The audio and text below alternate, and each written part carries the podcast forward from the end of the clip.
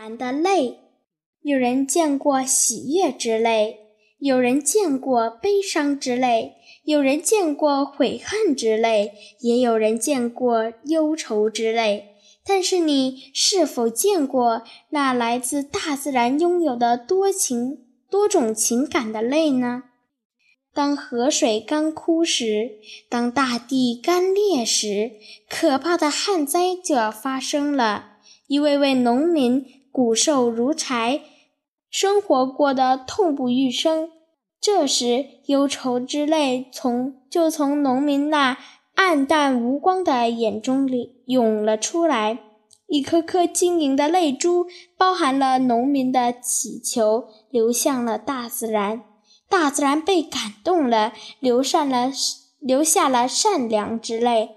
这泪水滋润了大地。滋润了河渠，也滋润了农民的心田。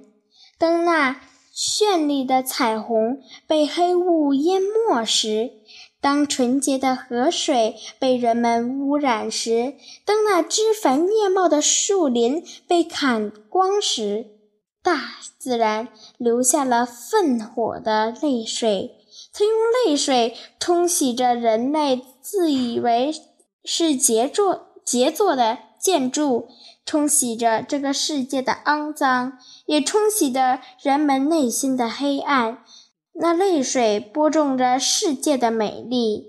当人们喜悦时，当世界喜悦时，当人类流下喜悦之泪时，大自然也流下了喜悦之泪。